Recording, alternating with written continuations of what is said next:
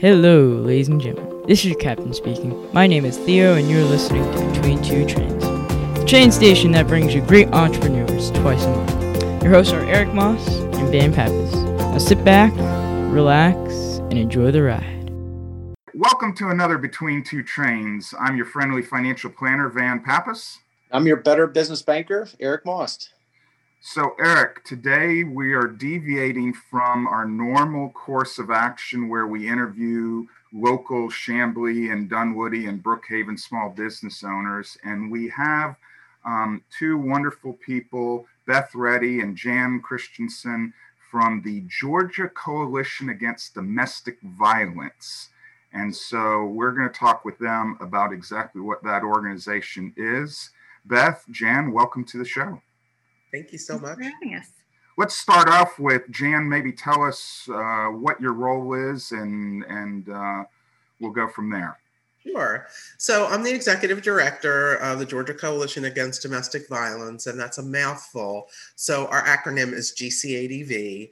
And so my role um, as the executive director is to uh, make sure that the organization is um, healthy in in its programming and its finances and um, and the way that we treat people and uh, to uh, to know what we're doing right and so um, we we have a great staff and um, you know we have so many great things that go on at the coalition but i'm sure that you will uh, get into that or we'll get into that in a little bit but uh, but yeah beth Yeah, what's your role, Beth?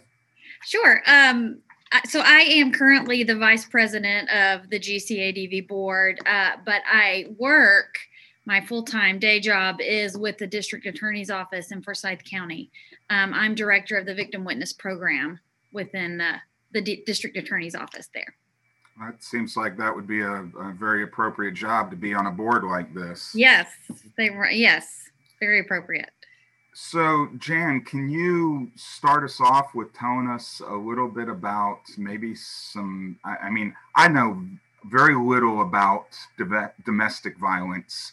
I mm-hmm. want you to educate me and the listeners and tell us, you know, like, is how how common is this? How many cases in Georgia do we see?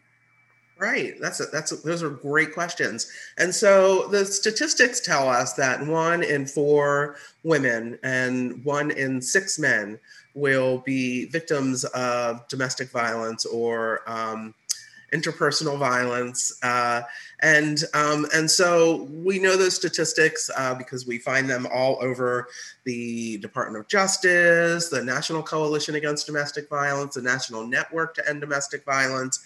And so they update those all the time. Um, you know, we know that women are uh, more prone to being uh, victims of domestic violence, and um, and because domestic violence is about power and control and oppression, and so um, and women um, have often been uh, raised um, or groomed to be um, not assertive, not aggressive, um, to just take a back seat and to kind of do what they're told many times. Of course, not all women.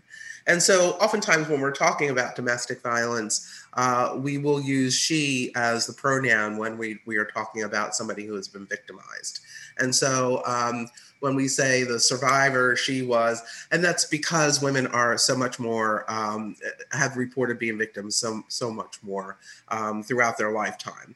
And so, um, in Georgia last year, um, I'm saying this off the top of my head, there were, were about 130 um, domestic violence homicides and um, Wow. and that is not uh, strictly um, just a survivor or a victim. Obviously, in this case, this person hasn't survived, but it is also if a person has um, killed the victim and then killed themselves or killed family members, um, and so um, and so that is everybody who was involved in the case, whoever lost their life, and so. Um, and so we know that again, domestic violence is about power and control, and that um, and that people who are abusive or who batter their partners, um, use a number of diff- different tactics to um, really gain that power and control.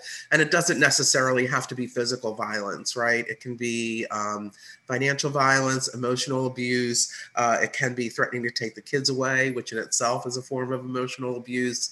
Um, and and there are a number of things hurt, you know, saying that they're going to kill themselves or or you know the kids or um, so there's there's the threats of violence that often keep that power and control in place. And so somebody doesn't even necessarily even have to get hit. Um, but the threat of that could be very real, um, depending on the relationship and how it's gone over time. And most times it escalates. It doesn't just stay at this kind of, you know, saying something mean to somebody. I mean, we all do that, right? As as people who have partners in our lives, we we all don't uh, behave in a healthy way sometimes, and and that is in itself is not domestic violence. What what we really need to to to look at is that there's a pattern a pattern of power and control um, in the relationship, and that somebody holds that power over somebody else in a way that is harmful. I was just going to piggyback on Jan's um, thing, uh, talking about a lot of times we see the coercive control component in it, and and that's often um, when I hear victims talk. That's the most, that's the worst mm-hmm. type of abuse that they go through. That they will hear is the control that they're put through in the relationship. So that's a big one. Well, Beth and Jan, I'm I'm excited that y'all are on, I, I really think the timing is very appropriate. I know Van and I mentioned that this is a little bit strays from from the normal course of business for the podcast, but when you really think about it, um, we're entering the holiday season, which can be stressful on relationships. Uh, we're also in the middle of a pandemic, tough economic times, and also the nature of the pandemic. We've been on lockdown I would have to imagine that resources that are that I would that I'm guessing are offered and delivered through an entity like the GCA DV. Did I get that right? Yeah, GCA DV. I would imagine that that y'all um, are uh, a very important part of times like like these normally during the calendar year, but especially during where we are in 2020. Yeah, yeah, and, and you know that's so true, um, Eric. It's um, so let me just really kind of really quickly just baseline explain what GCADV does. And so we are um, the federally designated coalition for the state of Georgia. So what that means um, is um, that we are tasked from the federal government to provide training, technical assistance, um, resources. Uh, a, uh, a, a good strategic way to change policy and um, awareness around the issue. So we're tasked with that um, from the federal government. And we do a lot of other things, but that's really baseline. And so we're tasked with doing that with all of the domestic violence programs in the state. And so what we've seen, to your point, Eric, is that um, we've seen an, an, increase in requests for services um, from our, our programs across the state um, we've seen an alteration in the way many of those services can be delivered. Um, and so, you know, we've seen programs that have had to, um, you know, house people in hotels because they've been exposed to somebody who is COVID positive, quarantining them in their shelter, um, offering services virtually like counseling and these kinds of things in the safest way possible, because we all know technology can be hacked into. And so, so folks have really needed to alter the way that they deliver services. Court services, I'll let Beth uh, speak to that. Um, you know, are, are different right now, kind of in every county across the state, the way that they're being offered, if they're being offered, and um, and so it's really altered the way that um, domestic violence programs have been able to deliver their services. I, I do have to say, in in uh, the programs across the state have done an amazing job at figuring it out. I mean, they um, we host a, a, an executive director list serve at the coalition, and they will ask a question and get you know policy and answers in real time. And um, they've just been an incredible resource for one another and have really been able to figure it out. So, organizations, if I have it right, that have a mission for uh, addressing and supporting domestic violence with the end users, uh, have a relationship with y'all, and then you work in conjunction to facilitate and deliver those services, right? Correct. Correct. So we, you know, offer them training on a variety of different things. Um, you know, uh, whether it's, uh, you know, how to answer the hotline, um, how to be victim centered. We, we, we offer a variety, how to, how to deliver services in a very trauma informed and human centered way. And so um, we offer a variety of trainings, um, legal advocacy um, also. And, um, and so as a coalition, we've really had to alter the way we do our trainings. Now they're obviously all offered virtually. Um, and um, our technical assistance has really been the last several months around um, helping people to figure out how they can better deliver their services during this very unique time. And so um, we, we've been really um, struck, I think, by, um, you know, I heard a, a, statistic, or not really a statistic, a kind of a factoid from somebody at the National Network to End Domestic Violence, who had been a director of the Louisiana Coalition during Katrina. And she said that um, what we know is that right after a, a public emergency, um, that service requests will go down. And we saw that in Georgia. People are like, nobody's reaching out. You know, what, what does that mean? And then she said, all of a sudden, the you know what hit the fan like it like people were coming out of the woodwork because they got their immediate crisis figured out but now the crisis is I'm stuck at home 24 7 with this person who is violent to me, who is really um, abusing me and controlling me, and perhaps even being physically violent in some way. And, and, and we all know that this time has, and I think you t- said, Eric, you know, has caused major stressors um, for folks. People have lost their jobs. They're, they're now you know working from home 24 7 together all the time and um, it's it's really really hard for people and i am not making an excuse for somebody who is violent or um, for somebody who is abusive but that can ramp it up and we know that. Help help help our listeners understand van i don't know about you but when i think of domestic violence the image that comes to mind is very brute. It's it's probably more like battery but there's things and you mentioned a progression of uh, you know, course coercive behavior, or progression of behavior. Um, what falls under the, the category domestic violence? What qualifies to be considered domestic violence? Beth, I'm gonna let you answer that. Okay. Um, the definition I like to use the best, or the way I like to think of it, is it's one person, one partner in a relationship trying to gain control, keep control the whole time. So, someone's systematic patterns of behavior trying to maintain control in the relationship. And so, you know, we have in the business, we have a power and control wheel. And in the center of this pretty big large circle is power and control and then the outside of the circle you have violence. Well inside that circle are all the tactics that abusers use that we all know that we've all seen in the field. Things like intimidation of kids um, intimidation of threats of abuse um, any kind of financial abuse holding the money not allowing her to work outside isolating her from her family and friends um, lots of i mean the list goes on and on and there gaslighting minimizing the abuse flipping it around making her think that she is um, in control of the abuse meaning she you know did something that would justify the abuse.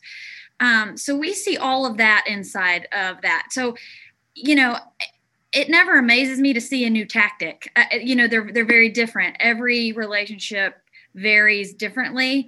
And jan you can jump in here too if you if this is incorrect but i've seen relationships that have had abuse for 10 years and not one physical hit before. It's just it depends on the, the and like i say the woman in the relationship the the partner in the relationship because you know she may have a strong personality and fight back. We know that a lot a substantial amount of our victims fight back even physically sometimes. Um, and you just have to figure out who the abuser is and who is that person trying to maintain power in the in the relationship. What do they do when they're losing control in the relationship such as you know a, a wife doing what she wants to at the end of the day being late after work whatever example you want to use what are those actions once he's losing control of that? And anything in between that anything he does to maintain that control and balance in his life can can be considered domestic violence. And I have so many questions just from what you all that you've been saying. So ho- hopefully I can get through them all before we get to the end of the show. And when Eric was saying, you know, what someone like he and I think about, you know, I'm glad you defined that because the image that always comes into my head personally when I think of domestic violence is that old 80s movie with Farrah Fawcett, The Burning Bed. I know I'm showing my age. Eric probably has no idea what The Burning Bed is. Oh, Wasn't that what it was called? The Burning Bed? And um, I know, but the sleeping with the enemy is a good one, right? Sleeping That's- with the Enemy, there's think that's a another great good one, example, yeah. Um, but my my main question is, you know, we have a lot of listeners here. What can I mean? You know, not everyone is knows someone or is involved with someone that this occurs to, but what can someone like me or my wife or Eric and his wife, what can we do to help get involved? I mean, obviously, I'm sure y'all take financial donations, but if we wanted to do more than that, is there something we can do to participate to help this other than just tell the world on our podcast about it? Yes, I mean there there are of- of course great things that you can do to support somebody. You know, we often hear from victims is that um, that their family and friends may cut them off um, after they found out that they've been victimized and perhaps tried to help them or gave them resources, and the person didn't leave. And we and and the statistics tell us that a person leaves five to seven times, or maybe even higher than that, um, before they leave for good. And um, and so what what I would say to people is is if if somebody doesn't leave, like when you give them resources or when somebody else is giving them resources or what you think may be a way out, um, don't cut them off. Um, it is. Um, uh, I've seen so many so many people who have been victimized just um, not have any any help or resources because they've been in a relationship for however long and um, they've tried to leave a few times. And what we know is that, um, especially for people from marginalized and oppressed communities, it's not that easy. Many of them are not going to call law enforcement um, because that law enforcement uh, may arrest them. We have a, a program um, called the Justice for Incarcerated Survivors Program, where we work with women in prison um, who have been arrested uh, for either either um, hurting or killing their abusive partner or committing a crime under duress and it's amazing the stories we hear. Um, and many of them landed that way because they did not have resources or a place, somebody to reach out to, um, because everybody kind of really cut them off. And so it's really, really important to to stay tethered to somebody, even if, even if you if if you can't maintain that contact, let them know that no matter what happens, they can call you because you may not hear from somebody for a long time. Um, let them know that you believe them because we hear so many times that people say, "Well, he's this great, upstanding guy in the in the community," and nobody will believe, or nobody has believed that he is behind closed doors abusing me, and um, and so uh, you know, I would just say, let people know you believe them, let them know you're here. Um, if they ever need to reach out, or reach out again.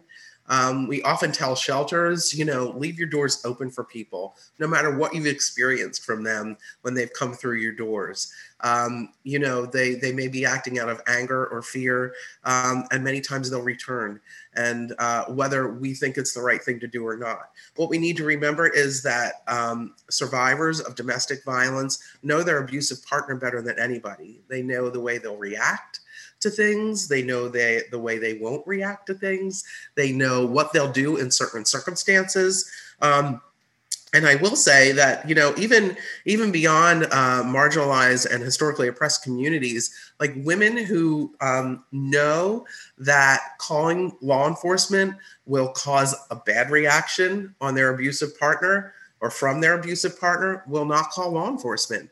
Um, you know, they know that they'll likely bond out the next day and um, that they'll be right home many times, um, hurting them again. And so, just I, I, would just say maintain contact, let people know that you believe them, give them the um, statewide hotline number, uh, and I am going to give that to you right yeah, now. what is that? Do you know that? I hope you know it. I do know it. Of course, I know it. It is one. I, so I always have to look at the. Um, it's one eight hundred three three Haven And so it is uh, 1 800 334 2836. And um, that is the statewide hotline number. And, um, you know, we encourage people to call that number. Um, they'll get connected directly with an advocate um, who can um, hear what they're going through, um, even if they just want somebody to talk to. Um, it does not have to be, look, I'm, I'm ready to leave. I'm ready to come into a shelter. I'm ready to get some services. Even if they just want to talk to somebody, call an advocate um, and, and they can at least, you know, uh, listen to you with an open heart and, um, and let you know what resources are available if you're ready for that next step. You know, at the beginning of the episode, you mentioned some statistics like I think you said one in four women and one in six men, something like that. Um, I may have those numbers wrong. Um, and I wanted to ask back then, and we, we went down a different path, but what about the LGBTQ community? You know, how is this something that's also a problem in, in those communities? I mean, do you have any statistics about that?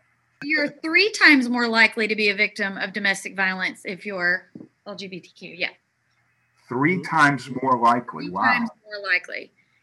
And those tactics that we mm-hmm. talked about on the power and control wheel are a little different. Um, that it includes a lot of the same stuff, but also, you know, outing the sexuality of them to family members who don't know, um, using that against them, things like that. So it's a little bit different, but we do see that. And you see, I'm, I'm very curious because this is something that, you know, whether it's a rural or urban environment, um, it, impacts all socioeconomic uh, levels of society.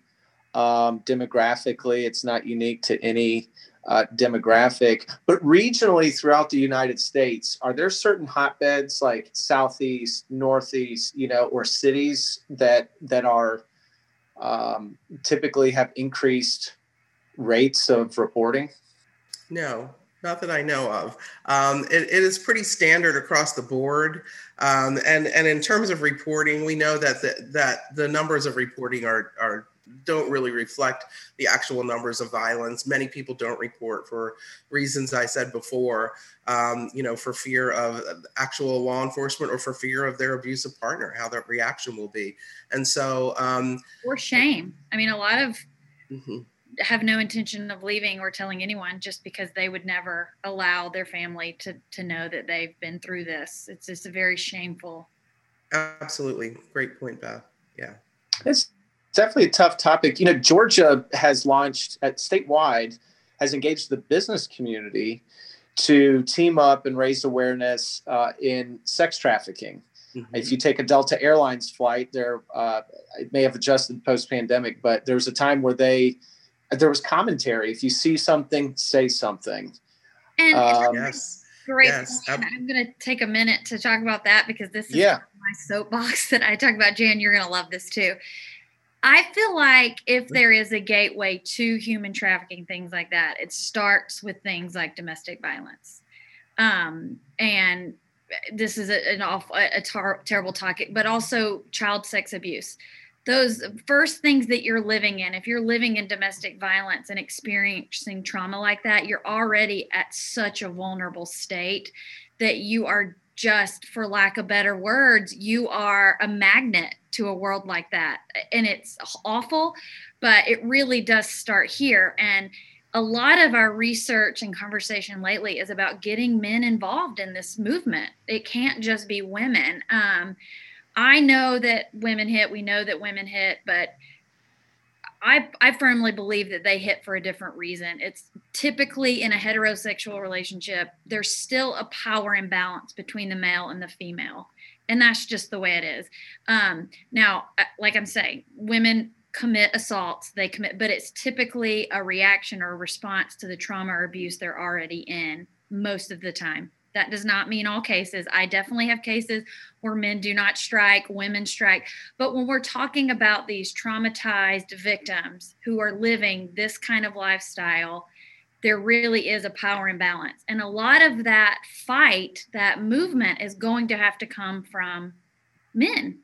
in this movement as well. So I'm I'm very happy to hear that. Sorry, that's my soapbox. I'll oh, just... that's good. That's good. So the the GCA DV, man, that is a mouthful. Just like you said, Eric, it's hard to say. Y'all need to figure out some acronym names so instead I don't have to say a bunch of letters. But um, what what kind of do they put? Do y'all put on any kind of uh, awareness events? You know, uh, stuff that you know we can invite our audience to come to? I, I don't know.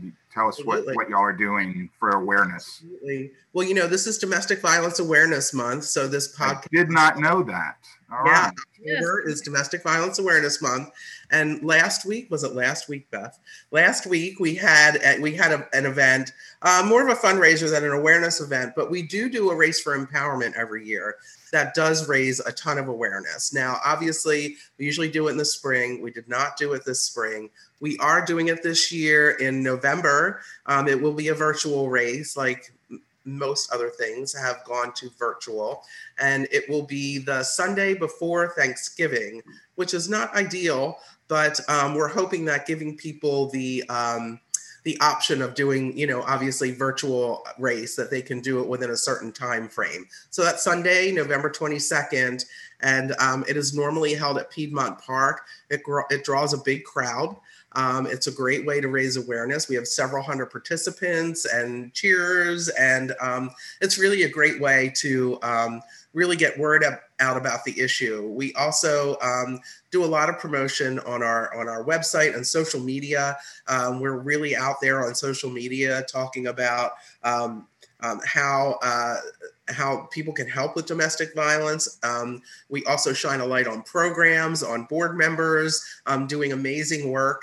And um, it is, it, you know, sign up gcadv.org or Facebook is whatever that is. I, am not a real big techie person. So do, do a search for GCADV on Facebook, right?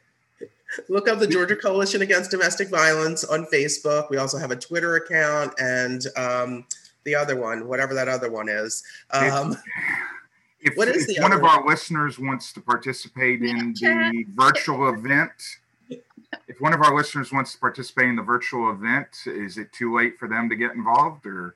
Absolutely not. If you go to our website, uh, gcadv.org, and uh, you can look for um, our race for empowerment. Obviously, our other event last week, it's too late for that.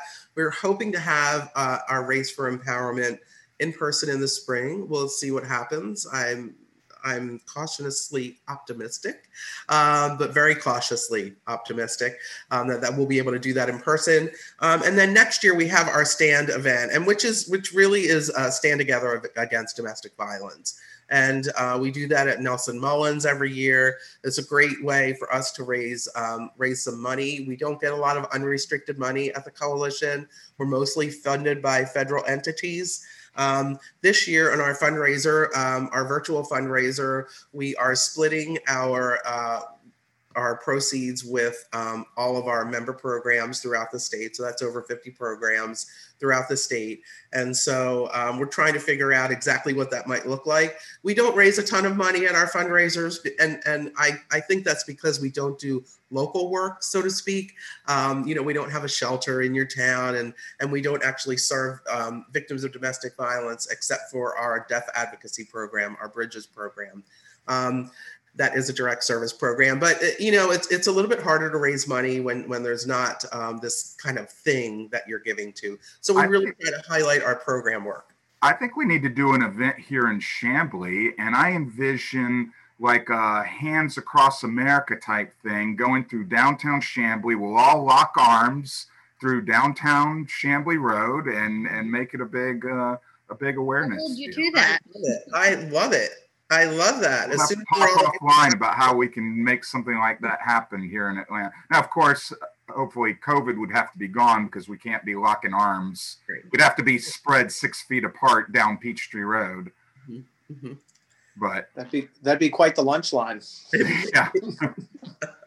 but I love well, the idea of that. I love the idea of local communities doing their thing, doing what feels right for them in order to raise awareness about this issue, raise awareness and, and money um, for local programs and the coalition. I'm not going to leave us out of it. Um, but um, you know, we really, really pride ourselves on really. Um, we've really broadened our scope as a coalition to really look at a really holistic view of violence. Um, and and so it's not just domestic violence. We know that violence is all related, right? And I, Beth is shaking her head, like you talked about human trafficking. It's all related. Uh, all oppression is all related to violence, and so. Um, so we've really done a lot of work um, around underserved communities. We have some, um, you know, a, a, I want to say um, Black and African American survivors die at twice their population rate due to domestic violence in Georgia. Um, so we really concentrate a lot of our work on um, marginalized and uh, historically underserved or unserved communities. And uh, because we know that for, for those folks in particular, they may not reach out to law enforcement, they may not even reach out to a shelter. And, um, and so we're trying to work with some of those communities in finding ways that they can find community solutions to the violence that's happening. In other words, elders in the communities or people standing in the community holding folks accountable in ways that are going to make a difference. Well, we have almost come to the end of our time. Uh, Eric, you got another question for us? Yeah, I wanted to. I wanted just to cast some light on something. If you go to the GC ADV website, you'll see the tagline that "We begins with me." Yes and I it's something that that for a long time I've I've taken that mantra to heart. Um, and each week I spend time on Friday morning thinking how I can be a better husband, a better son, a better friend, and a lot of people because we talked about the escalation gradual at first. Um, sometimes it's not a consistent pattern, but sporadic. Mm-hmm. But a lot of times when my wife and I are out to dinner with friends, and these are people we know, sometimes something will happen and it's awkward uh, between a couple, maybe an argument or just some bickering. And you don't want to, you, you have the feeling you don't want to say something. But I will encourage our listeners out there your voice matters. You have to be thoughtful on when and how you use it. But something as simple as I'm not choosing sides, but you should not speak to one another that way. Um, can go a long way and it mm-hmm. can be the start of, of a healing process. So I just wanted to cast some light that we begins with me, Van, and that means you too. It's, uh, wise wisdom, Eric. I appreciate that. Eric is definitely wise beyond his years. Well, like but I said, I, we're we're at the end of our our episode, and uh, Eric, I appreciate you being back co-hosting. I know you were gone last episode, and our friend Mark Apple sat in for you. He did a great job. Um, I encourage people to go back and listen to that episode with our new restaurant coming to Chamblee. We need to, Eric, figure out how to get Mark on the show more. So, um, ladies, Jan, Beth, appreciate coming on. Um, I think you gave the phone number, you've given the web address. Is there any other data that our listeners need? That's pretty much everything they need, right? Go to gcadv.org and check it out and uh, sign up and uh, do your part. And we'll we'll talk about what we can do here in Chamblee offline. So thanks again for for coming on the show. Yeah, thank you. Thank you. Bye bye.